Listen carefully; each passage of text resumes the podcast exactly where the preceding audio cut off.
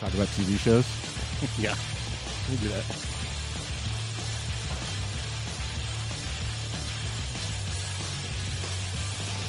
From CSG Studios high above the streets of beautiful Denver, Colorado, you're listening to the Colorado Sports Guys. They talk about sports and stuff. And now your hosts, Jeff Morton, Ross Martin, and Nate Timmons. What's up, everybody out there entangled in the interwebs? Ross, Hipsters Glasses Martin in the house. Howdy, folks. Welcome to the CSG podcast, where the West lives. It lives on and on and on and on and on. Making his way all the And way on and on.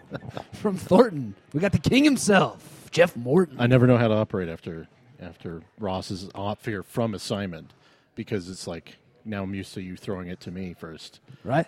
It's like man, now now we now we get Wow. to, to where the West lives. You're a beacon of adapting and overcoming these challenges. He's been called Bob Sacamano. well, the Bob Sacamano of the CSG Is that what. I am? What Bob did, Sacamano? what did Tim Connelly call him? I forget. Oh man, I'm I called him Bob Sacamano. What was what did You Tim had a call much him? more recent reference. Connelly went old school. with Yeah, it. he went really old. school. I, couldn't, I can't even remember what he said, but it was uh, He you called know, you deep throat, maybe. deep throat, Maybe not that. not the porn, Back. not the porn. Oh. I didn't realize that film came out in like actual theaters the time it was released.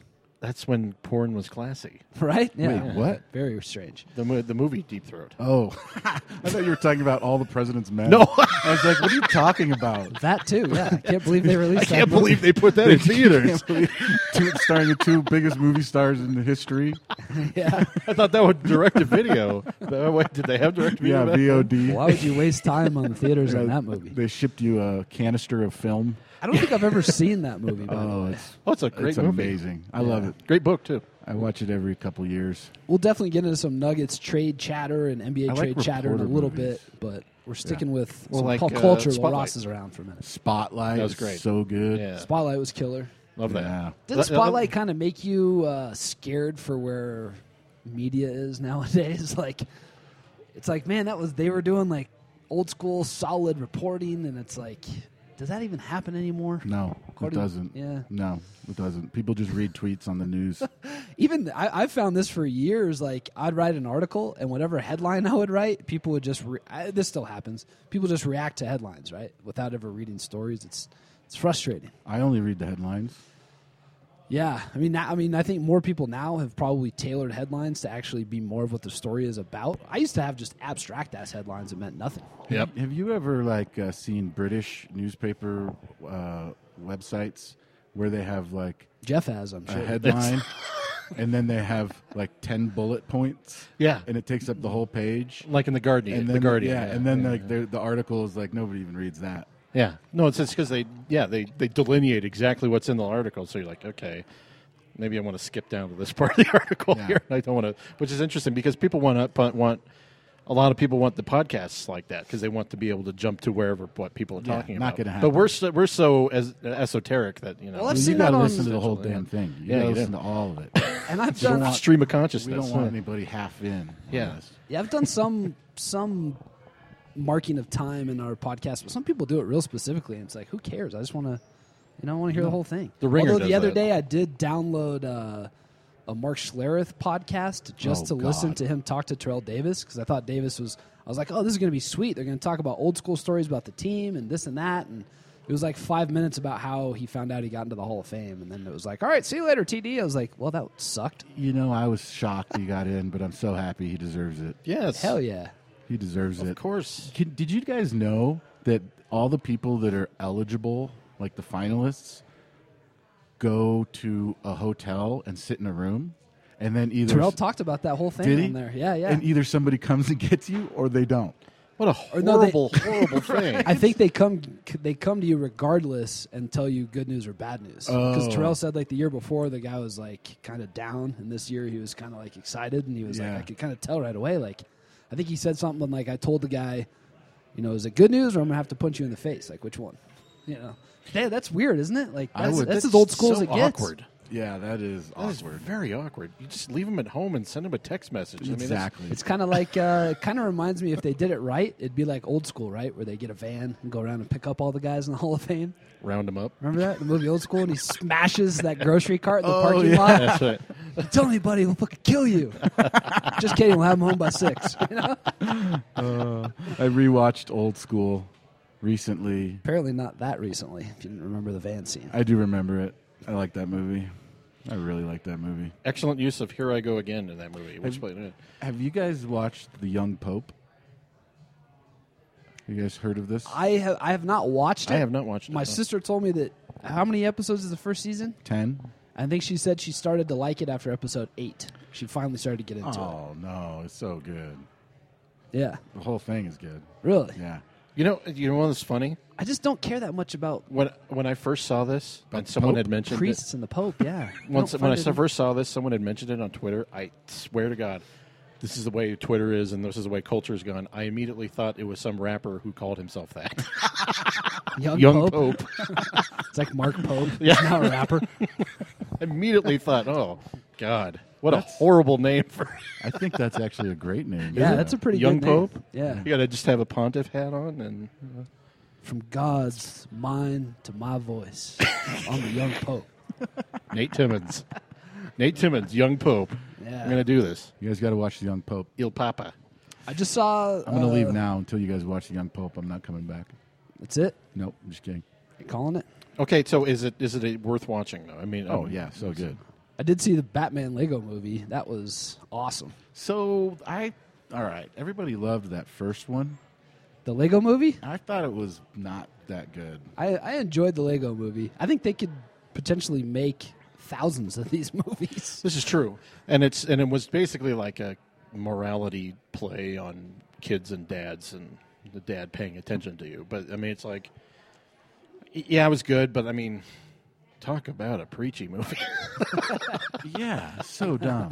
I was, I was watching. I Uh, don't want messages in my movies. I was listening to Rogan's podcast the other day, and he's arguing. I think it was when he had this a former anchor at Fox News on, and they started arguing about Avatar. And Rogan's like, "Oh, I love that movie," and the guy's like, "Ah, it's government propaganda." And Rogan's like, "It was aliens killing stuff. Like that's all. It's a, it's a movie. Like don't don't read into it that much, right?"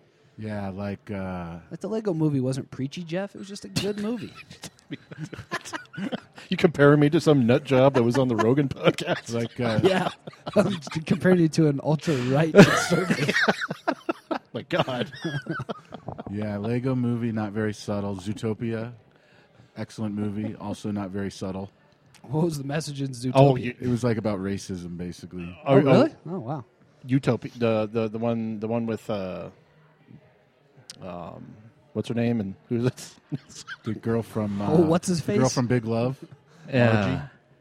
Oh, you're talking about Zootopia. Zootopia. Oh, I thought you were talking about uh, the uh, what was the one with uh, Matt Damon and uh, We bought a zoo. no, no, but the the the colony, the colony that was in Oh. it- it- that one was really preachy too. I forget yeah, it Mars? was not called Zootopia. Utopia. I, I don't know what it's called. Oh, that movie sucked. Yeah, That movie Yeah. sucked. it looked like it was going to be amazing from the How- uh, previews. what was her name? Oh, oh, uh, Jodie Foster. She was awful in it. was it You- called like, awful. You know, Matt Ring? Damon is one of the most overrated actors. I mean, I think he might be a good Yeah. actor, but Yeah, he he's doesn't not make great. that great of movies. that one about uh, was it about fracking that he was in? That movie sucked. yeah, I'm it had not watching such that. big plot I holes. wasn't going to watch It's that horrible. garbage. I'm gonna look up that movie, Jeff. What was it called? Did you guys know Matt Holliday signed with the Yankees? He did. Yeah, Matt for Holliday. like thirteen million. really? Matt Holliday. Man, he's kind of past his prime though. I just pulled up my Google bar and Matt Holliday came up because I searched him the other day. So I was like, "What was Matt Holliday up to?" I gotta find this Rings movie. There was a movie I just watched that was very political, but I still liked it. It was one of those. Uh, nah, I don't remember. What was uh, I, I've watched so many movies. The one I watched airplanes recently- lately. Elysium. Elysium? Yes. Yes. Yeah. That movie had such promise and it was such garbage. It was terrible. I terrible. can't believe it you- was. a- that's the first thing you thought of when I said Zootopia. I, did, I thought you know. I thought you said Utopia, and then I thought that was the name of the movie. Unlike you, Jeff doesn't have kids where he's going to kids movies. all the time. yeah. I, I, Are you going to a lot of kids movies? Is no, it- I mean my daughter's Too only young still? Yeah, we haven't taken her to a movie. She she's what two now? So She's two, almost three. Yeah. So We you really can't really. Is it not movie theater type of? Yeah, thing? yeah. You know, they some movie theaters do like these daytime ones where you're allowed to bring kids and even babies, and they keep the lights up and turn the sound down a little bit. Really? But that's not, you know, that's not something I'm going to participate in. You could have been like, uh, we went to a showing one time of uh, uh, Transformers at like 10:30 at the IMAX on Colorado Boulevard. 10:30 p.m. and there was like a newborn baby right behind us with What like the a hell are like a people one or thinking? two year old kid. Was it in Aurora? No, it was at uh, Colorado Boulevard, David Buster's. Because I went to the IMAX. I think. the Brew Brew House movie theater or whatever in Aurora. What's it called? Do you Oh, know what movie I'm talking- tavern. Movie tavern. Movie tavern. It's Yeah. like the See- office chairs you have to sit Yeah. in. The chairs were badass. Yeah. But there was like a family in the front row with like four kids under the age of five. Oh, one God. and one infant. And we saw the movie The Arrival. I didn't know what the hell was going on because there was literally a baby crying and kids screaming, running around. And like I I couldn't I don't understand who these people are that do this. Why bring him to a movie? Wait till it comes out on video if you're going to subject him to that. You know. Well, they had yeah, and they had you know like the whole family there, the grandmother, grandfather, uh, you know, siblings, and then the little kids. I'm like, leave the grandma home with the kids. yeah. You know, you got built-in babysitters. I don't understand it. It's just it, Built it, in. it doesn't It's make, perfect. It doesn't make sense to to do that because the kids can't enjoy the movie. They're not going to enjoy the movie. They won't understand what's going on. It's just big pictures on the screen. Although my dad did did take me to see uh, E.T. when I was five, and I'm I'm not entirely sure. I, I do remember seeing it multiple times. I don't know if I if I s- appreciated the movie. I heard, I've heard that it holds up. holds up. The E.T. movie. I haven't seen it in 30 years. I haven't, you know, I haven't seen it since. but I was I've a kid, heard so- that like you watch it today and it's still a good movie, and it's not really dated. My favorite trivia from that was uh, not trivia, but just stupid fact was M and M's didn't want their product associated with an alien, so they chose not to be in the movie, and that's when Reese's Pieces snuck in there. Oh. Interesting. yeah, Interesting. They didn't want their product to be Be associated featured with in a aliens. beloved, something like that. Yes, beloved kids movie. yes, That's man, weird. man. right? Yeah. I, I, I saw on Amazon. I saw What a this. time to be alive, huh? I saw uh, the only last. I haven't seen a lot of movies lately. I saw a movie called Lights Out. It's a horror movie, and it's it was okay. Uh, But I I just It was haven't had seen aliens. Uh, no, no, it's uh, it's uh, the movie where you turn out the light and this thing comes at you. It's it's based on a like a short that was in a, a film festival, kind of like the movie Mama that came out a couple years ago. Mom, And it wasn't. It, it was one of those things where it's like the premise didn't hold out for a whole movie, and you could tell. And it's like it was only an hour and twenty minutes long, and you could it could have been at least forty minutes shorter than it was. then it's like, oh man! But that, I really haven't seen. Honest- Outside of that, I haven't seen many actual movies lately. It's been mostly television shows, and and I think that's you know with with on demand and stuff like that where you can just do it. I think more of these things are being watched like by its television where you can just like binge it Yeah. over over time. I So- tried to watch uh, that mo- that show Taboo Hmm. with yeah, it Tom sucked, Hardy. doesn't it? Well, those commercials, man. Oh, How does anybody, even with the the DVR, I can't. I mean, it just ruins it. Yeah. Commercials suck, and plus that show sucks too. So. And I can't tell if it's good or not. I just couldn't It's not. keep up with it. If you, if you, right now, it's if not. you like comedies, I got two. They're uh, like, oh, wait a minute. So sleeping with a family member is popular. Game of Thrones made that cool. Let's do that. Let's Have do him that. sleep with his sister, and then uh, we'll do some magic shit that doesn't make any sense. Uh, we'll make everybody disgusting looking and have no real storyline. And it's like just I don't know. Uh, if you want, if you like, all you have com- to do is uh, the major plot hole in that whole show is all you have to do is kill Tom Hardy, and all your problems go away. And like the English and the French refuse to kill him, or the Americans and the English, whatever. It's like just kill the guy. Cowards. Yeah, I'll kill him. Hell, If you like two, if you like comedies, uh, there's two shows I'm watching: Santa Clarita Diet, which is really funny. it's Heard really about it. weird. It's really funny. Drew Barrymore is really good in it, and uh, Schitt's Creek. I don't like seeing. Uh, Schitt's Creek. Never heard of it. I've, I have I've heard of Schitt's Creek. I don't know what it's about. It's uh, got uh, um, uh, Eugene Levy in it, and uh, and uh, uh, Catherine O'Hara, and uh, what's his name, uh, Elliot. Um, See, I'd like I'd like Timothy Oliphant better as like the sheriff in Justified, or as the psycho in Deadwood, the Yeah. sheriff in there too. I don't like in Deadwood. yeah. I never watched Deadwood. Oh, I need to watch that. You that. would love Deadwood. yeah, I'm So. See, it. but but it was. Have you seen any of Santa Clarita Diet? No, I just I watched like an extended preview. I'm pretty sure I know everything It is- that it's about. It is hysterical. it is so funny. that's and Netflix, right? Yeah, it's Netflix. Is it funny or is it just like aha funny? No, it's funny. It's Ah. legitimately funny. I'll give it two episodes. It's and too. it's American, and I'm watching it. It's very strange.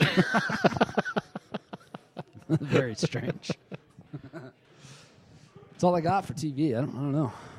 Yeah. Do you have anything that you Billions is back, season two. Billions? I, s- I started watching season one because I think I had a preview on Showtime or something. I only made it through like the first episode. So I couldn't, good. I couldn't take Giamatti's screaming. Uh, Paul Giamatti, he's the man. But I think the interesting thing was so the guys that make billions are the guys that made Rounders. It's, the- Really? it's the same guys. They were on uh, one of the guys was on Simmons' podcast recently, and they started talking about billions. And he said like one thing that they did when they were making shit. They're making one of their other movies or shows, and they said the thing they kept running into was that all these like high priced escorts and stuff were doing really weird stuff with like high up politicians and stuff. So that's why they made Giamatti in that like uh, Oh, like the S and M. yeah, the S and M stuff. thing. Yeah, Ah. because like we keep seeing this as a pattern in real, like all these prostitutes we talk to and escorts are telling us this is a real thing. So we're like, well, shit, let's do it. yeah, you got to be wired a little differently to like pursue that line of work. you know what I mean? Yeah, I think so. I think everybody knows.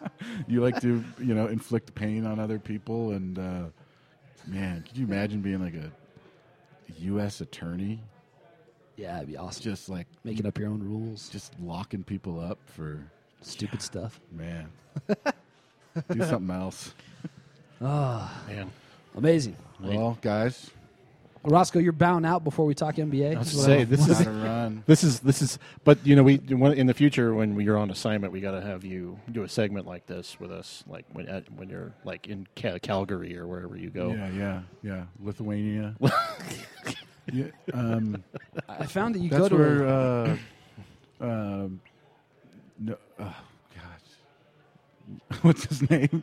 Arturas Karnisovas. no, no, no, no. The Nugget, no he's from Serbia Serbia. That's right. Yeah, yeah. Lithuania that's uh that's Kristaps Porzingis Ah, yeah. no he's Latvian no he's from Latvia What's his name? Yeah, Why can't I think of his name? Nikola Jokic. No, Jokic. Yeah, I Yeah. kept thinking Nurkic. One of He's- my that buddies- guy's out. Nurkic was from Bosnia yeah. all those Eastern Bloc countries you Yeah. know it's got him out. those they're they're all they all end with an uh Yeah. Serbia. Bosnia. How are the Nuggets doing? Good in the playoffs? well just uh, coming off the the All Star break They're going to be in a playoff race. There's like four teams battling for the eight seed, yeah and all four of those teams decided to make trades with each other recently. The Nuggets and Blazers traded, and then the Kings and the Pelicans obviously traded. So now the Nuggets two and a half games up on the Pelicans, but the Pelicans now have Anthony Davis combined with DeMarcus Cousins, so there could be a legit run there. Those two teams play three times the rest of the way. You know, I've spent some time in Portland in the last few months. yeah That city is freaking. They love the Blazers. Yeah, that's all they got I mean, they On their soccer team. People I wouldn't expect to be Blazers fans. They're just like, yeah, uh, if you do an event at you know a Blazers game, I'm in. And we do events. Last year we did like ten events at the Pepsi Center in a suite, and nobody nobody wanted to show up. isn't it weird because you'll have guys that look like David Cross, but they're huge Blazers fans. Yeah, yeah. and you're yeah. like, this makes no sense. it's like a hipster move. Like the in dudes, from, the people on the show Portlandia are going to Blazers games. yeah, yeah. It's ama- It's amazing, and then you. I mean, Oklahoma City's the same way. Everyone loves the loves the Thunder down there. I just like these markets where that's the only thing in town. They all just are all in. You all know, in Salt that team. Lake's. I, I you know I go there like almost once a week. They don't seem that into it. They seem more into like uh, the U, U, University of Utah. Are they? They're kind of like Denver in that. It's that everyone's into football. They're into well, but- and basketball, but college. Oh, more in the college. I mean, you know, I I'm can sure see that, there's yeah. good fans there for uh, you know the Jazz, but it's not like it's all you hear about in Portland is is the Jazz. You don't hear that much about the Jazz and SLC? I don't. really? I don't. I wonder if it's just because is it a bigger city? Portland is bigger. No, is, is, is Salt Lake City just like so big that there's people that are like not into the Jazz? no, it's not that big. No, yeah, it's one of the. Salt Lake It's the. Yeah. is not that big. It's gonna one say. of the smallest markets in the in the NBA. I think. Yeah, Yeah, maybe there's- gotta be. Maybe it's just one of those things like Jeep. You know, it's a Jeep thing. You wouldn't understand. It's Yeah, cheap. yeah. Everyone owns a Jeep. Yeah. It's funny they have like uh, so the the roads in Salt Lake City are very bizarrely numbered and uh, you know the way they're organized is unlike anywhere else in the country that I've seen, and they have like four streets that aren't numbered; they're named. It's like Karl Malone Boulevard, uh, Cesar Chavez Boulevard, and uh, Martin Luther King Boulevard. Those three people are named, and they represent the actual culture of Salt Lake City, probably the least. I'm, I'm hungry. Ross, Oh, looks, looks like you're, you're raring to go here. So. Yeah, I got to bounce. Good to see you guys. All right, Ross. Love the podcast. Yeah. Hello, all the Denver Stiffs. Loves you guys. Love, Love the love the Stiffs. All right, we'll take a short break. We'll come back with some NBA trade talk. The NBA trade deadline in full swing. It is. Things are getting a little uh, hot and heavy, Craziness. as I once heard on Seinfeld. Hot, and heavy. uh, so yeah, there's a bunch of stuff that's been going on. Let's maybe start back a little bit. Obviously, the Nuggets made the deal for Mason Plumlee, uh, and then we we come to find out that over this All Star break, Demarcus Cousins gets traded During the New All-Star game. to the New Orleans Pelicans. yeah, I was listening to the Ringer NBA show, and Kevin O'Connor was at the All Star game, and he was talking about sitting there, and they start seeing these tweets coming out about Cousins potentially. Like Woj starts tweeting, right? Yeah. So they're like trying to figure out like what the hell is going on? You know, like it's during the game, and then obviously we have the the tremendous footage after the game of the Kings PR guy explaining to Cousins why they have to take All Star questions first because he's been traded, and you get to see live reaction of Cousins' face finding out that he'd been traded to New Orleans. Which It's- was, it's amazing. which was awesome. Which is one, you know, one of those things, and I'll, I got to go right out here and say this because I, I, I know people are have differing views on the Cousins thing, and I, I don't want to linger too much on this because I think everyone's sick of out, yeah. sick of hearing about this. But um, Demarcus Cousins, one of the reasons he was so disappointed is because he was in line for two hundred and nine million dollars, and Losing out on about thirty million. Yep, twenty nine million dollars, and I think that played a enormous factor in his desire to. I'm not saying it's it. I'm saying that played a big factor in his desire to stay. Apparently, his agents were telling every team that wanted to trade for him, "We're not going to sign with you. We're not going to sign with you," because he wanted that money, yo. And I, I, my thing with the whole Cousins deal was obviously, like everybody else, I was skeptical about the return they got on a guy that was, you know, a whale. You know, that it was Yeah. supposed to trading a guy like Cousins, and when, even when the Nuggets traded Carmelo, you know, there's this hope that you get back enough to where you're able to rebuild and be stronger. And, and as we've seen with Denver, you know, they did benefit. I believe Jamal Murray was a, a draft pick of consequence in that trade, right? Uh, one of the pick swaps, the Nuggets Yep. were able to get Murray. Uh, so they're not getting back a lot for Cousins. Would feel like it, it- it's like if the Nuggets traded Carmelo to the Nets and only got back Derrick Favors or something, where you're like, is this do you- guy even going to be good? I was actually thinking about that too. Do you remember the the substance of that Nets? They were offering the Nuggets like three first round picks and Derrick Favors and Andre Kirilenko, right? Yeah, I'd have to go back and Be- Andre Kirilenko from uh, from uh, fucking uh, um, Utah. So it was going to be like some three team deal, and I don't know how it got out, but anyway, but but that right there was a more subst- substantive deal than what uh, New Orleans gave up for uh, uh, Demarcus Cousins, which we think that he's re- regardless of all his problems, he's still worth a lot.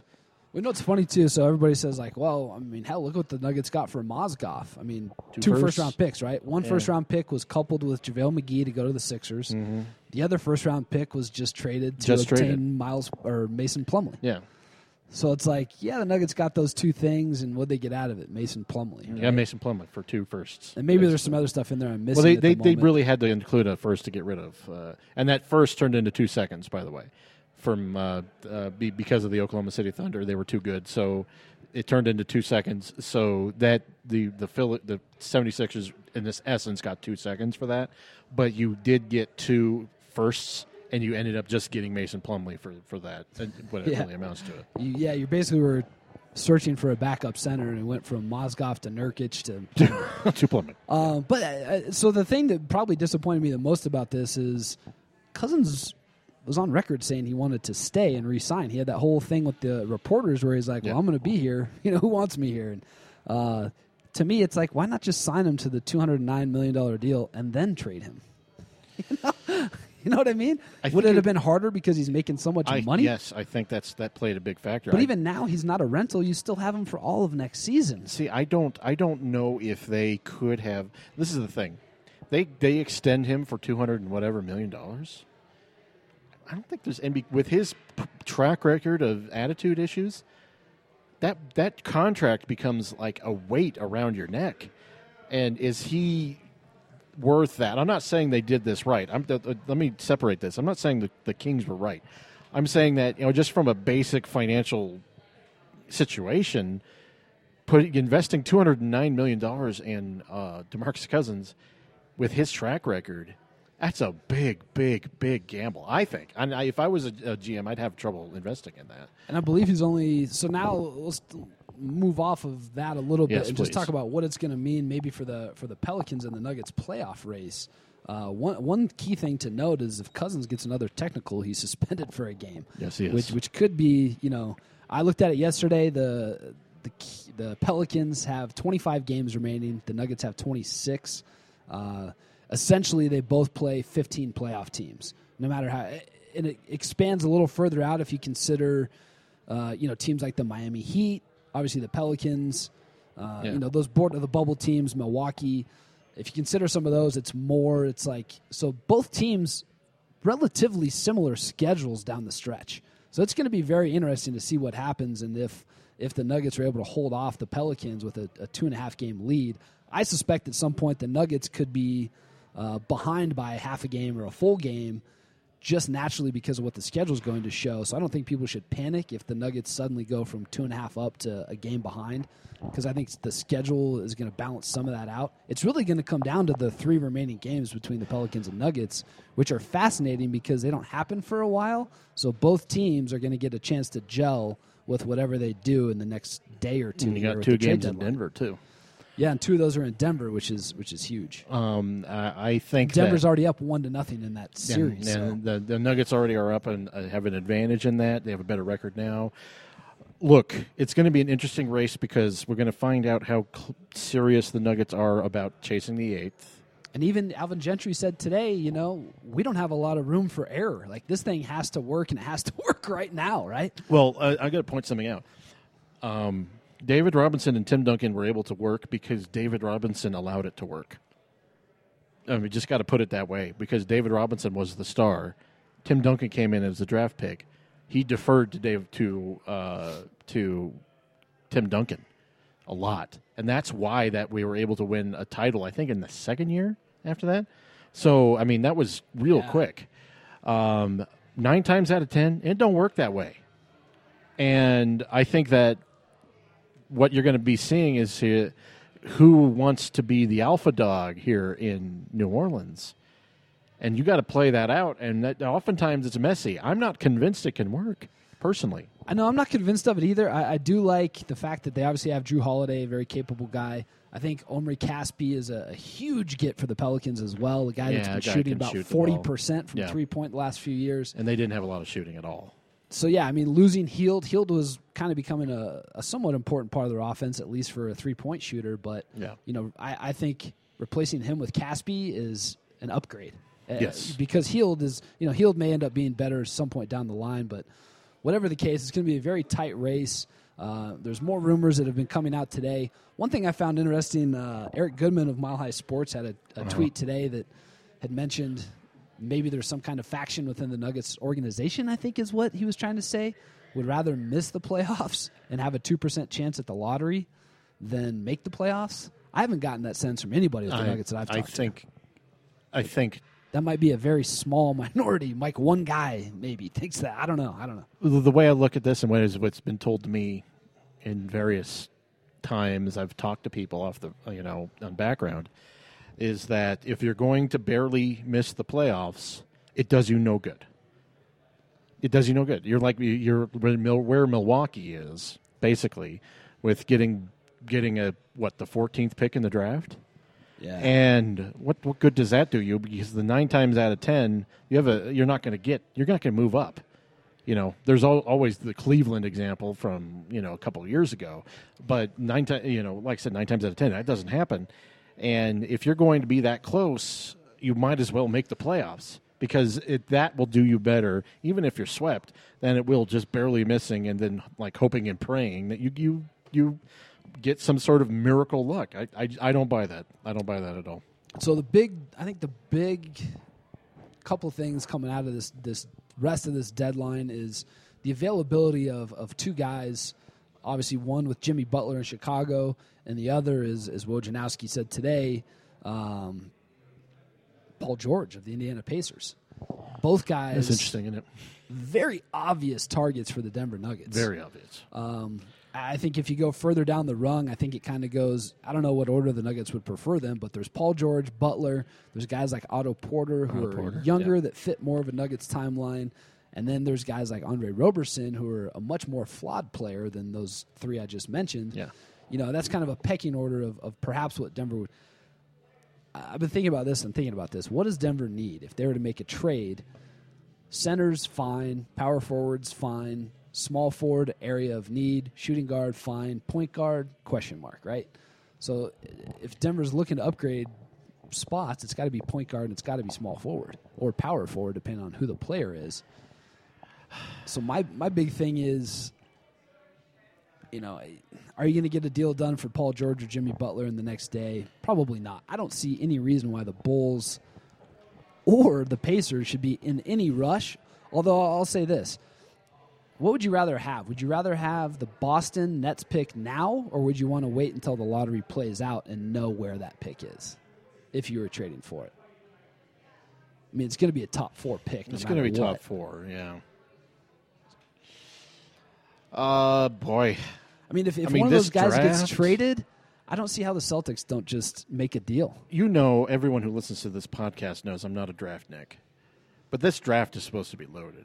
Well, for it- the, the, the first seven picks, at least. especially up top where you have two very premier point guards and you know you have a guy like Josh Jackson who could maybe Mm-hmm. be a Paul George type player at some point. Alonzo Ball. You got. I mean, there are guys in that in that that top rank that he's like, okay, that makes this particular draft, that makes that that pick extremely valuable. Just like I don't think you can get any more valuable than it is right now. Can you? I mean, No, I mean especially when you consider that Boston also has Jaylen Brown as a as a trump card so in any deal. Boston can trump any deal. Plus they have the Nets pick next year too. So I mean I, I think if, if either guy gets traded, it's to Boston. It's not to Denver. And maybe the Lakers. The Lakers have some assets that they could, you know, put forward as well. Yeah. But theirs theirs is not in the form of uncertainty. Like I think the enticing thing about the Celtics is that draft pick, like we talked about. Uh, I think even Connelly had mentioned it. Just the allure of having a pick, right? You don't. It's not a. It's still a question mark. It's Yeah. not Yeah. Brandon Ingram and Jordan Clarkson. However you feel about those guys, but my thing is there's there's the Celtics, the Nuggets, the Lakers. There's the Sixers. A lot of teams have a lot of stuff they can give up, and if the Nuggets are going to make a trade for Jimmy Butler or Paul George, I don't see any way that they wouldn't have to give up, you know, either Jamal Murray, Gary Harris, or Juancho Hernangomez. If not two of those guys, Yeah. certainly one of those guys. Yeah. Yeah. No, you're absolutely. But does that trump getting Lonzo Ball? No, No. no. Murray is Even only- I, I, I love Jamal Murray, but no. I mean, if uh, if Danny Ainge is calling, Danny Ainge, what does he always want to do? Win trades, right? When he has to win every trade, yes. He and not by a small margin. No, he has to make sh- humiliate you, basically. So the there's trade. that's perhaps Denver's hope, right? Is that Boston's just so stingy with these draft picks. Although it makes no sense. If Boston drafted Lonzo Ball or Fultz from Washington, it's going to take those guys a couple years to be ready. Well, Plus, yeah. they have Isaiah Thomas there. Well, there's two factors too. There's that. If I'm And Boston, and I'd make that deal y- y- tomorrow. Yeah, and if Boston wants to Today. play hardball, you know, there's also the human factor here, and we just saw it it play out with. And I'm- I'm telling people this for a reason. players do this. They tell their agents, "I am not going to sign there because I want something specific." I especially that's why expiring contracts are not as valuable as they used to be because these players can say, I, "I'm not going to resign with you guys. I'm not, I'm not going to do it," and then that completely craters the value of that person going to that team, and they can keep doing that, and that's why that, I'm saying that there's human factor and then there's other things, but as far as actual on the table quote unquote assets goes, you cannot t- tr- trump the uh, the Boston Celtics because they got those picks. They could trade both of those picks this year. They could trade both of them if they thought that Paul George or Jimmy Butler was going to put them over the top. And that's the that's the other hard part too is when you consider from the Nuggets angle when you consider both Paul and Butler. Yes, you make a trade for either one of those guys, and you give up basically whatever you have to. I think if you're the Nuggets, right? But at the same time, how do you guarantee that you're not putting yourself into a situation that the Knicks were just in? That you know every team that's ever traded Mortgage for a star player ever. Yeah, Yeah. How do you how do you do both? Right. Like how do you how do you make sure that you trade for Jimmy Butler, but you're also still good enough? And you say, well, it's easy because you have Jokic, but it's like once you get down to just Jokic and Butler, I've been even thinking about this without a big trade. Like the Nuggets to take another step, it's going to. It's hard, man. I, I I'll tell you this. Because uh, you can't put a lot of guys around Jokic. I don't think. This is this is something that Masai Ujiri found out, and he's finding out again in uh, Toronto. It's easier to go from bad to good than it is to go from good to great, and it is hard if you're a Celtics person. It's hard without actually giving up substantial value for you to take that next step from where they are because they're good. I think it's so easy for Boston to be like, "You want this Nets pick? Yeah, dude. Like we're trying to win right now. They might be able to beat Cleveland. I, some people don't think so. I think they could beat Cleveland if they have. If they got Paul George, they could beat Cleveland. I Yeah. think they got Horford and they got. Uh, I, okay. One caveat here: Isaiah Thomas. I, I don't trust him in the playoffs. I, I think that you cannot win in the playoffs with Isaiah Thomas dominating the ball for sixty percent of your possessions. And maybe that's what Boston knows, and maybe that's why they don't want to give up that pick because they may not have to pay Isaiah Thomas in a couple of years when his contract comes due. They could just let him walk and Yeah. put old Lonzo Ball right into the starting lineup. You I know think what I mean? that is a factor too. That would have to be a factor, right? That would have to be a factor. So uh, while this is going, the Nuggets are at practice. T.J. McBride, Anilo, God, Piro. I wanted to call him. I wanted to say Piro, but I almost said like Pero. That's Uh, close enough. TJ, Anilo, Chris Dempsey you've all tweeted out that uh, the Nuggets will be starting Jameer Nelson at point guard, even though Mudiay is healthy. Uh, TJ McBride saying that Malone is citing that uh, uh, he could reclaim his starting spot, but that players have to sacrifice to better the team, which is Which is an interesting comment there. Okay, Nate, remove all of the. Okay, say like you were at Pepsi Center right now, and you got that comment from Malone. In your analysis of it, what would you immediately think after he says that? Nuggets should be trying to trade Mudiay as hard as they possibly can. if, Yes. a, if a 35 year old has taken your job, you're in trouble. Well, that also, I mean, I mean, I don't know if they asked about Gallo starting because Wilson was starting while Gallo was out. Oh yeah, we'll we'll have to see what what comes down there. But I, I mean, I'm uh, I'm very interested. I mean, obviously Nelson has been you know nothing short of spectacular as the starting point guard the last few games, uh, He's been great. and it's it's really easy to to shoot wide open three pointers. And Jameer's a pretty good three point shooter, so he's you know that's basically what he's doing is And just Mudiay's making so open good. shots, right? Mudiay is not so good at that. and it's it's such a hard question because it's like I don't know if guys should lose their starting job just because they're injured, even if it proves out that the team is better with that guy not in there. You know, like I, I don't know. I, I think with Moody, I think the writing's kind of on the wall that the Nuggets could easily just move him. I think that Let's go through that. Let's go through the players that we think the All right. Nuggets could possibly right. move at this Let's deadline. Uh, I'm just going to go through the guy. I'm just going to go through guys that I think could actually get moved. Jameer Nelson was a guy that we talked about for forever. Uh, I think that Jameer is firmly safe. yeah, the rest of the way. Uh, Manuel Mudiay just lost his starting job to a 35 year old. I think he might have That's been able to to play the last few games, but Yeah. didn't for the Nuggets. Yeah. I I think the Nuggets are actively probably looking for a home for Mudiay in, in a perhaps a bigger. This is just us speculating, by the way. We're Definitely. not. We're not. We're not saying this based on anything, but reading reading between the lines here, based on what what Malone was saying, and and quite frankly, anyone who watched the altitude broadcast of the Nuggets last game um, saw Mudiay on the bench, and for someone who supposedly had a, uh bad back, was quite active and jumping around. For someone who was supposedly out with a bad back, so obviously there's probably some other factors going on. But I Moody, Mudiay's got two things going for him. Uh, there's a lot of late blooming point guards. yeah. He could be one of those. And you know, What, he- what, would, what example would you use for Moody, though, as far as someone who's late blooming and, and came on? Mike Conley, Eric Bledsoe. Was Conley was Conley a poor shooter? Do you remember him being a poor shooter? Yeah, I think he was a pretty. I think poor he was shooter. pretty shooter. So I, I still don't think he's a good shooter. he's not great, but he also wasn't a turnover machine. I don't think when he was that young. Right, Um, and that's kind of the big deals with with Mudiay is he can't dribble and he turns the ball over too much. Yeah, And when you have an offense that's predicated on getting the ball up the floor to Nikola Jokic, you have to have a guy that can get the ball up the floor and get it to Nikola Jokic. Mudiay has been he was better with Jokic though. Like he was okay starting with Jokic. And Nelson has been better, but Jameer, and it's mostly because Jameer should shoot. be better, right? M- Jameer will shoot the ball, and I think that also the, the the the I think the just the general vibe of the team they kind of want to follow Jameer, and I think that kind of leadership is is part of it. Um, but Even hearing uh, JJ Redick did a podcast with Bill Simmons and Loves spoke Jokic. glowingly Yeah. of Jameer Nelson, Jameer Nelson, Nikola. And- Jokic. yeah, and that was interesting. And I, I keep thinking though, Jameer, um, JJ Redick is a free agent this this offseason.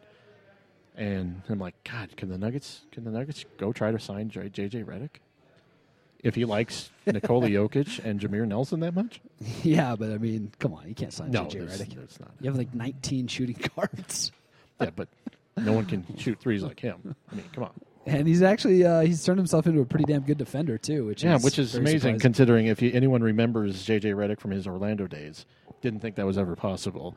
But, Right. But there again, he's an example of someone who can get better, and you know it, it happens. And uh, but you were going to go through. Let's go through the the, the, the Uh, the next man here. up is uh, Will Barton. Hmm. I I- think if I was another team, I would seriously be looking at Will Barton. I'd be trying to get Barton. I think Barton's best value to the Nuggets in a trade scenario is again to be packaged in a in a bigger deal. The sweetener? Uh, is sweetener. He's Yeah. uh, low money, high production, uh, high production for low cost. And, and to me, you know, you can slide him into any deal and make it a better deal because you say, "Hey, man, you bring this guy off the bench, you're getting ten to twenty points a night." You know what I mean? And that's all you really need. And I, I tend to think that you know Barton is a is a replaceable player.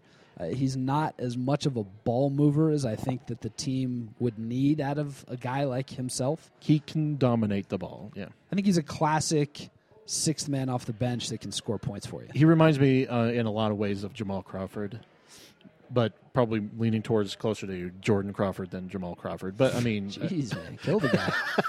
but I- no, no, he's got no. It's but it's it's like no one else on the Nuggets does that.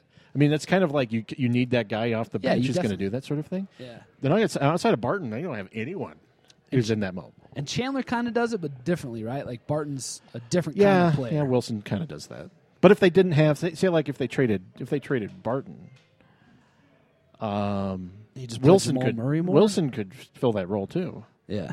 because Wilson is unafraid and he'll he'll take those shots. Um, and Wilson, I think, is a great six man, a great six man. Pretty good starting power forward, too. That too. Um, so, yeah, Will Barton, I, I think in a one for one deal, I don't see the Nuggets moving him. If the Nuggets were to get in on a blockbuster, I think he's definitely in a trade like that. Yeah, I agree. Um, Gary Harris. Let me ask you this. I know you're a big Gary Harris fan. What have you seen from Gary this year? I think he, I mean, personal opinion on my end, I- think he's been fantastic offensively, but it's been a really tough slog for him defensively this year, which is unusual because he came in with the opposite. I mean, it's kind of turned around. Do you think that? I mean, as like someone who's uh, likes Gary Harris, do you think that's because he's concentrating so much on offense, or do you think that's just something else going on? No, I, I think definitely that he's figured out that in order to be successful in the NBA and to get paid. Yeah. you got to do it on offense. Yeah. Defense, you know, he has tools to be a, a- a pretty damn good defensive player. We've seen him be a he's a good one on one defender. Individually, yeah. Can he fit into more concepts? I mean, I think so. I think he can still be good. I don't know if he's. I used to be sold that he could be your starting shooting guard for 10 plus years.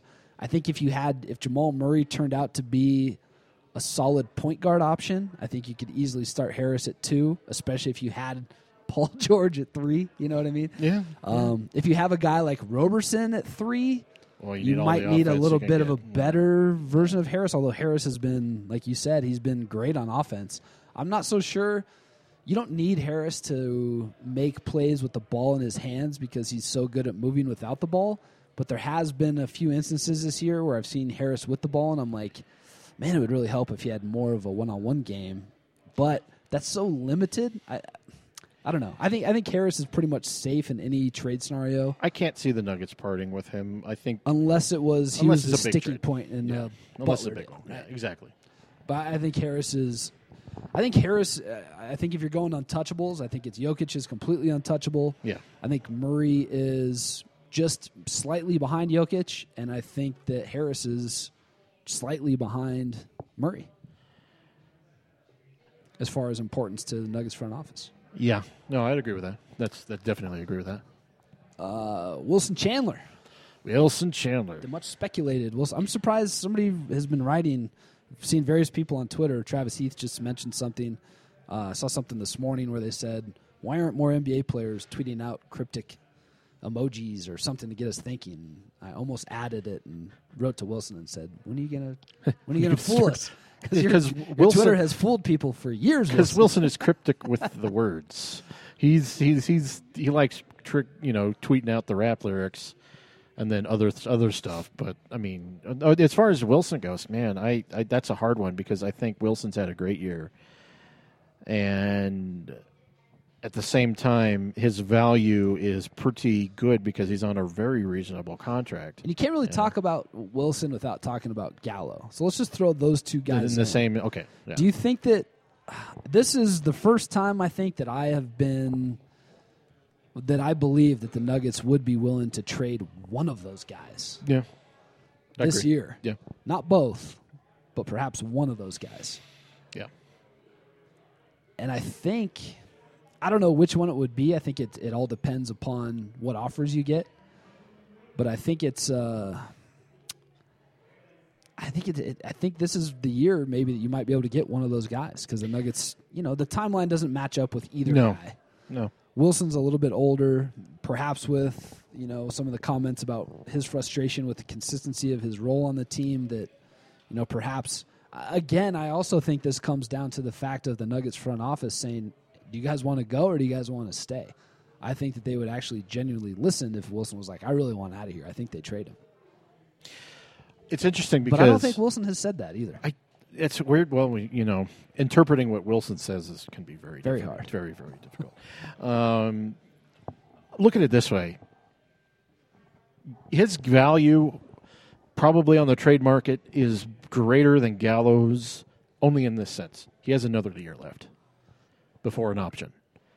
Gallo's option is at this this offseason. That is, I mean, if you really want to extrapolate that, really, that's what it is. That's the only reason because Gallo's had more points and, and averaged more points this year than Gall- than Wilson. Wilson has been slightly less injured, but they've both been injured this year. Uh, so they're basically the same player. You're, play, you're you're trading for basically statistically the same player. Yeah. The only difference is the contract. Gallo's contract isn't as favorable to a team acquiring him as Wilson's is right now. That's Yeah, it. And I even had posted today just people saying the Rockets that tweet saying the Rockets wanted a guy in between ten to twelve million a year. So I just I was like, well, let's go look at the Nuggets. You know, the guys everybody thinks could be traded. Those are the three highest paid Nuggets: Gallo at fifteen, Yep. um, Faried at twelve, and Wilson at eleven. Those are the three highest paid guys on the team. That's all they're making. Fifteen million. Yep. Ridiculous. And then- it's and not going to look like that in three more years. Keep that in mind when people are talking about Danilo Gallinari asking for the moon. He has taken two huge discounts for the Nuggets in both of his contracts, and one of them was a, he signed an extension when he didn't have to. He and both Wilson did that. Yeah. So I mean, obviously they wanted to stay the in with the Nuggets enough to where they didn't want to you know break have the Nuggets break the bank. All that aside, one of them can be gone. I think you'll get more value from Wilson, but I think Gallo is the more attractive player. Yeah, So- I could probably see that because I think the teams that will well, I think the teams that would come calling for both guys, yeah, I think you'd probably you'd probably be able to extract a little bit more for Wilson just because I think he's perceived as the more well-rounded player and the more You got the more player. defensive, yeah. and that's you know honestly what teams like teams like Houston are going.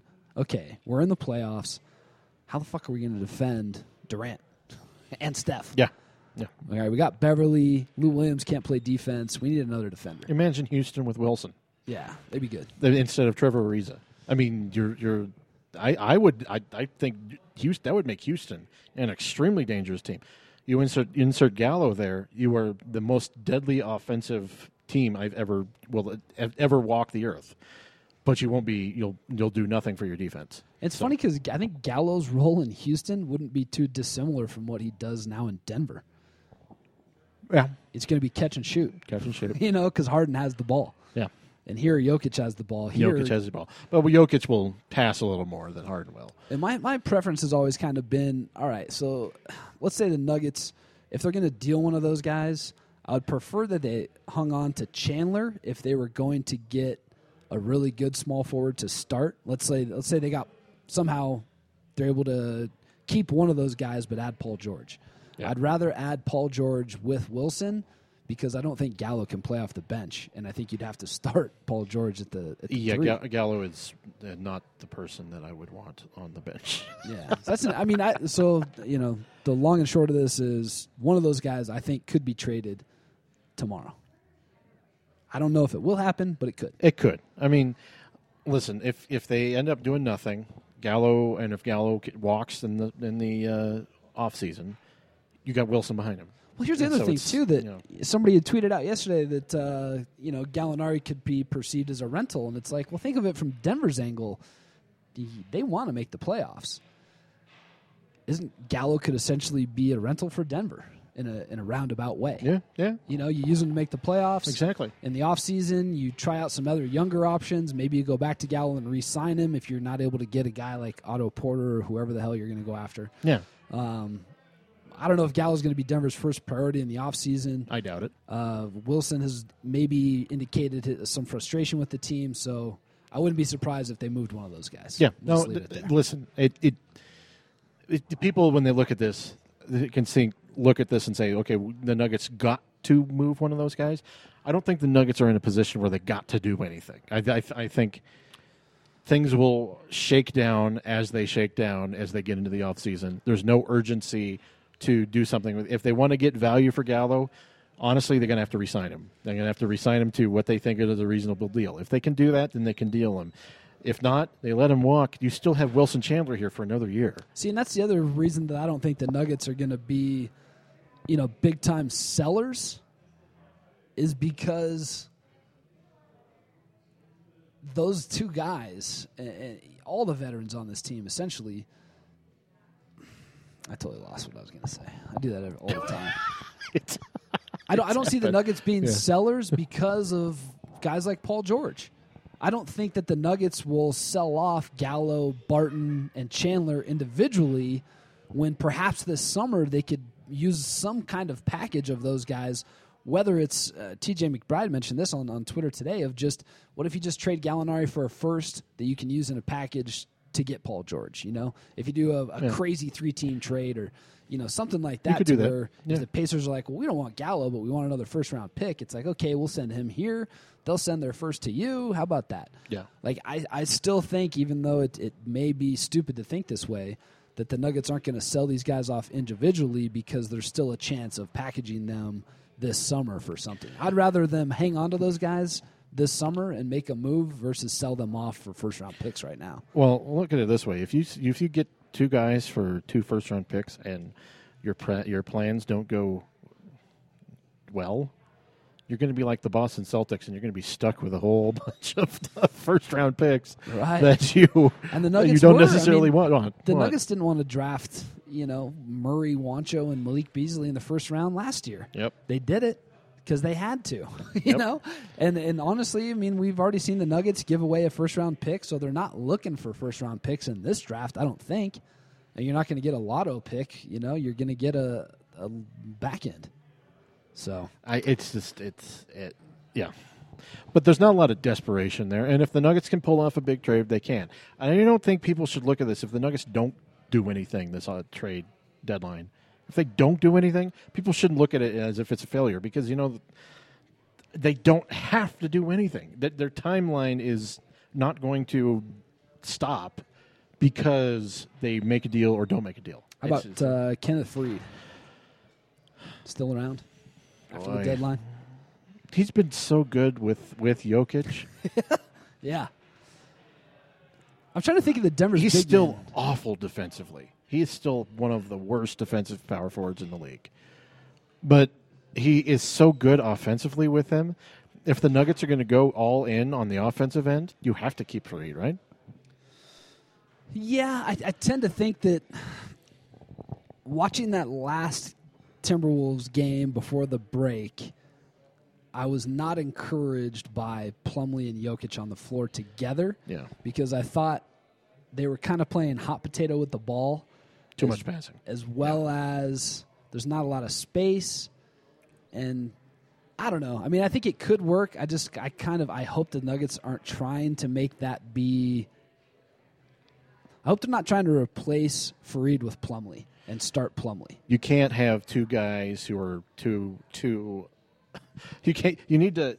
In that situation, you need one of your front court people to be a scorer.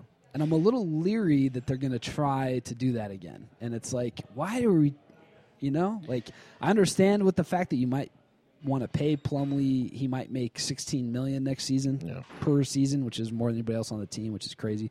Um, Unless they re-sign Gallo. yeah, unless they resign Gallo or whomever. I just, I, I don't know. I, I, I think Plumlee is a backup center, and that's where you should play him. And I, I think you can play some overlap with Jokic for sure, five to ten minutes. You know, ten minutes being the max. I think. I'm just not. I'm like, man, I'd much rather have Juancho start at the four than Mason Plumlee in two years. You know what I mean? Yeah, I, I don't know. I mean, I, th- I think Mason Plumlee is Unless under, it works. I think Mason Plumlee is is underrated in some way, but he's overrated in others. Can't shoot free throws. He can't shoot Can't free shoot jump shots. He's got a worse jump shot than Faried. Yeah, he does. Um, or they're equal. Which but is he's more of a rim protector. not than Faried, I don't think. But I mean, but it's like he's a center, Yeah, I I, th- I think he's your backup center. and Play you him know, there, and overlap a little bit. What he's making? What four million a year now? I think he'd be happy to make 10, 10 million, 12 million a year. Bro, that's what his brother got paid. His brother stinks. His brother is terrible. Yes, Miles Plumlee is awful. Um, so yeah, but it's just yeah, it, that is a problem. I just if the Nuggets are going to go all in with Plumlee, they have to deal Faried. If they're going to envision him as a four, I think, and I'm with you, they need to just have him as the backup center because that's they need to play him 25 minutes a night. Some overlap with Jokic, but not a lot. And you know, I've kind of been I've been thinking about this. I'm like, okay, so let's just kind of look down the road. Jameer Nelson doesn't have a lot of time left in the league at 35. Chandler's not going to be here forever. Gallo's not going to be here for forever. Faried, Darrell Arthur. No matter how these, it already kind of looks like Mudiay's not the starting point guard of the future, right? Uh, you start kind of looking down the road at what are they going to do? And I, I mentioned earlier that I don't think you can put a lot of guys with Jokic, which is a really weird statement because he literally makes everyone that plays with him better. But again, I'm I'm I'm so leery about how do you go forward with Jokic. You know, could Paul George come in here and fit into you know, would he? if Paul George comes here, it's very very hard for me to see Paul George thinking to himself, "I should defer to Jokic." Paul George isn't a ball dominant guy though. He doesn't dribble the air out of the ball. You know, he's he's He doesn't. he not really not not as much as Jimmy Butler. And that's the other thing too. is If, if you bring Jimmy Butler in here, how does he fit? Does he think to himself, "Boy, I should probably be giving the ball to this Jokic guy a lot," or does he think, "I'm the best damn player on this team. Jimmy I'm But- taking all the shots." Jimmy Butler is more of a concern with me than Paul George because Yeah, I Paul think- I George think has Paul a George comp- would fit much better into a team environment than Jimmy Butler. it's a complementary skill set right there, and uh, that would be more of that. But that to me, because I mean, listen, it was very interesting to me. If you watch, remember watching the uh, Rising Stars Challenge, and it's an All Star game, quote unquote, with a bunch of young kids. Watching that first half, how every player on that roster deferred to Jokic. He took the ball up the court. He was basically the point guard for long stretches when he was on the court. That was very interesting to me. And then he was dishing to Dante Exum. He had great chemistry with Dante Ex- Exum in that game. Dishing to Porzingis. He was everyone was getting the ball. I think players want to play with that guy. That players want to be around a guy who's going to make you a better player. So I think Do you think that, be- applies to guys that are older than Jokic? Do you think? Do you think? Would you? Do you think you could bring star players in here and they would defer to Jokic? And is that a route that you would like to see the uh, Nuggets take? Is trade for a guy? I tell you this, JJ Redick's reaction on on the Ringer podcast with Bill Simmons was very revealing to me. How he looked at Jokic and was like, "He is the guy." And JJ Redick fucking knew about Jokic. He Yeah, wasn't he just knew. saying he's a good player. Yep, He knew some That. specifics. that was revealing to me more than anything. That was a guy who was looking at Jokic and saying, "This is a guy who's going to get me the ball. This is a guy who's going to make me better." You could see it, but because players always look at the game as players, they're not looking at it as like us fans, you know, or we're detached. We're we're, but those guys can look at it as if they're in the game. That's a that's pretty amazing to me. And I, then that if you're getting that kind of reaction from people, that's only positive, and you want guys to then they will buy in because they want to play with them. Yeah, and that's what I'm. I'm so freaking. Uh, I'm so leery about that kind of stuff. You know what I mean? I'm just. I'm like, that's what scares me the most is trying to figure out how you're going to get better while also realizing the NBA windows are so tiny. Uh, I'm gonna have some shitty sound come on because USA Today loves to freaking play videos. It's okay. trying to get, uh, you know, that I, I just I, I I'm stuck on trying to figure out how the Nuggets are going to be a title team uh, with Jokic, and I'm like, man, I just don't know if you trade for Paul George, you trade for Jimmy Butler, they're 26. So essentially, those guys are going to be at the level they're at. You hope, unless they have a lot of miles on them already from Thibodeau and Vogel. I mean, the run. I mean, Indiana made some serious runs early in George's career, right? Yeah, Maybe- maybe I just think his rookie year. was 2011, right? So 2010. I just think, you know, and we were talking about can the Nuggets trade for Paul George and win a title at the same time? Like, is it is it would it all line up perfectly for them? Is there a fear of the Warriors are still going to be good in three years? What's the point of trading for George? You're still not going to be able to beat the Warriors. Or do you go ahead and say, screw what the rest of the league is doing? We don't know what's going to happen a year or two down the road. We got to be as good as we can now because we don't know when our window is going to open. Like I, I, I lean a little bit more towards not wanting to trade for any of these older star players, and I say older because they're not 21 like Jokic. I, I'm oh, leery yeah, of it because I'm like, man, let's just keep growing with Jokic, keep drafting guys, and let him be the real focal point here, and put more guys around him. You know the problem with that? Let him become entrenched as the star here. you know what the problem with that is? You're going to have the problem that every one of these other places have. Like the before you've Jazz. before you've ever had to ever even sniffed a title, you have to pay all these guys. Then what are you going to do? I mean, it's just like the, the, the, the Thunder. The Thunder traded James Harden, and it could go down as one of the worst trades in hindsight in NBA history because of what James Harden became. Right yeah, when you got to pay everyone and they're all at the same age, that's the problem. I would rather stagger it and go, okay, well, we got this guy who's older, we got this guy who's um, like not as old, and all that stuff, rather than everyone getting older at the same time and coming up because you're going to have Jokic coming up, you're going to have Murray coming up, you're going to Harris, have Juancho coming up, Juancho. Harris. I mean, come on, it's it's that's the problem, and you don't want them point. all hitting the same thing at the same time. So, I, I think I look at it that way and I say, all right, you want you want yeah. a staggered thing to where you can say, all right, even if they have to give up, say, it, and, and I'm just throwing this out there as a hypothetical. Let's say they put Jamal Murray in a trade, right? You're paying a guy now, and you're not having to pay Jamal Murray later if you know this guy is a star, like Paul George. You know is a star, right? yeah. in that scenario, I think I'd be semi okay with getting Jamal Murray because you get something guaranteed and you know what level of play you're going to get from Paul George. Sure. If you were doing it for, say, JaVale McGee, then you would not trade that. Yeah, like if, if, if you asked me, like, all right, would I be more comfortable trading Jamal Murray for Otto Porter or Paul George? It's obviously Paul George, yeah. right? And that's kind of the fear, right? You don't want to give him up and then suddenly have him turn into James Harden and then you Exactly. have Paul George turn into Jeremy Lamb. You know what I mean? Exactly. I mean, and that's totally, and I think that's why people get obsessed with with having a roster full of young people. Well, that's one of the reasons why the Nuggets didn't want that many first round picks on the roster.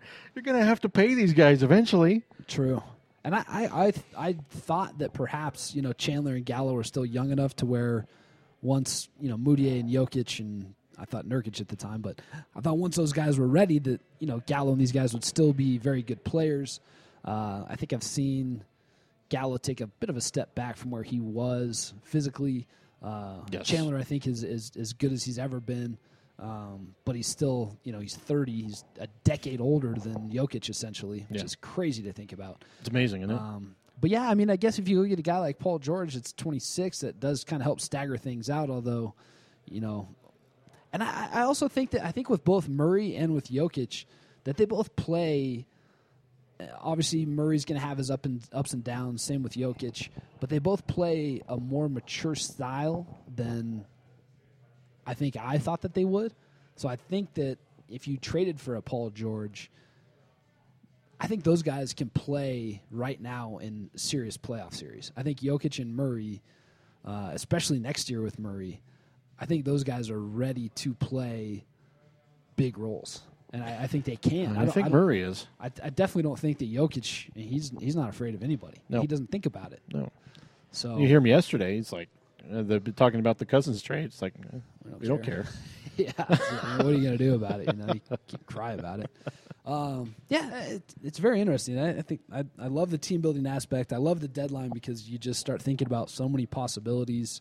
I mean, it's interesting. And if the Nuggets do something, I'm sure you and I will be back talking about what it means. And we can't sit here and start predicting anything. And it's we're not in the news breaking game here. But we are I think that what I see is a team that doesn't have to do anything, but if they do, it may be a big thing. And uh, Harrison Wind of BSN Denver tweeting out Kenneth Faried, right ankle sprain, not expected to play versus Sacramento Thursday. Didn't the Nuggets say yesterday that everybody was going to be available? Yes. Hmm. Interesting. Is that a new ankle injury for Faried, or is Faried being traded? What is happening? Is Faried being traded or not? Reed is out for tomorrow. Interesting. Well, hey, I mean, you're hearing this on a podcast, so it's like by the time you listen to this thing, Faried will have, really will have a double double. it's like if this was a radio program, you're like, oh man, look at this. But, no. but uh, uh, okay, all I, all I know is that the Nuggets. Uh, Gallo left groin strain, low back pain, Darrell Arthur illness are all questionable versus the Kings. Didn't didn't Malone say that they're all supposed to play tomorrow? Yeah, I'm trying to figure out. If, I'm trying to figure out if that's. I don't know. They're all questionable, I guess. If that's how they're listed. That's how they're listed. Uh, yeah, I don't know. We'll we'll see what happens if, the, if something crazy does go down with the Nuggets. We'll definitely be back for another podcast tomorrow. Uh, we may be back anyway because I'm going to be just sitting around glued to my computer. So why not talk a little shop about the trade deadline? huh? Yeah. So we'll see how that goes down. The Nuggets are going to be in Sacramento. We're going to be out of here right now, but maybe see you guys tomorrow. Maybe. Maybe.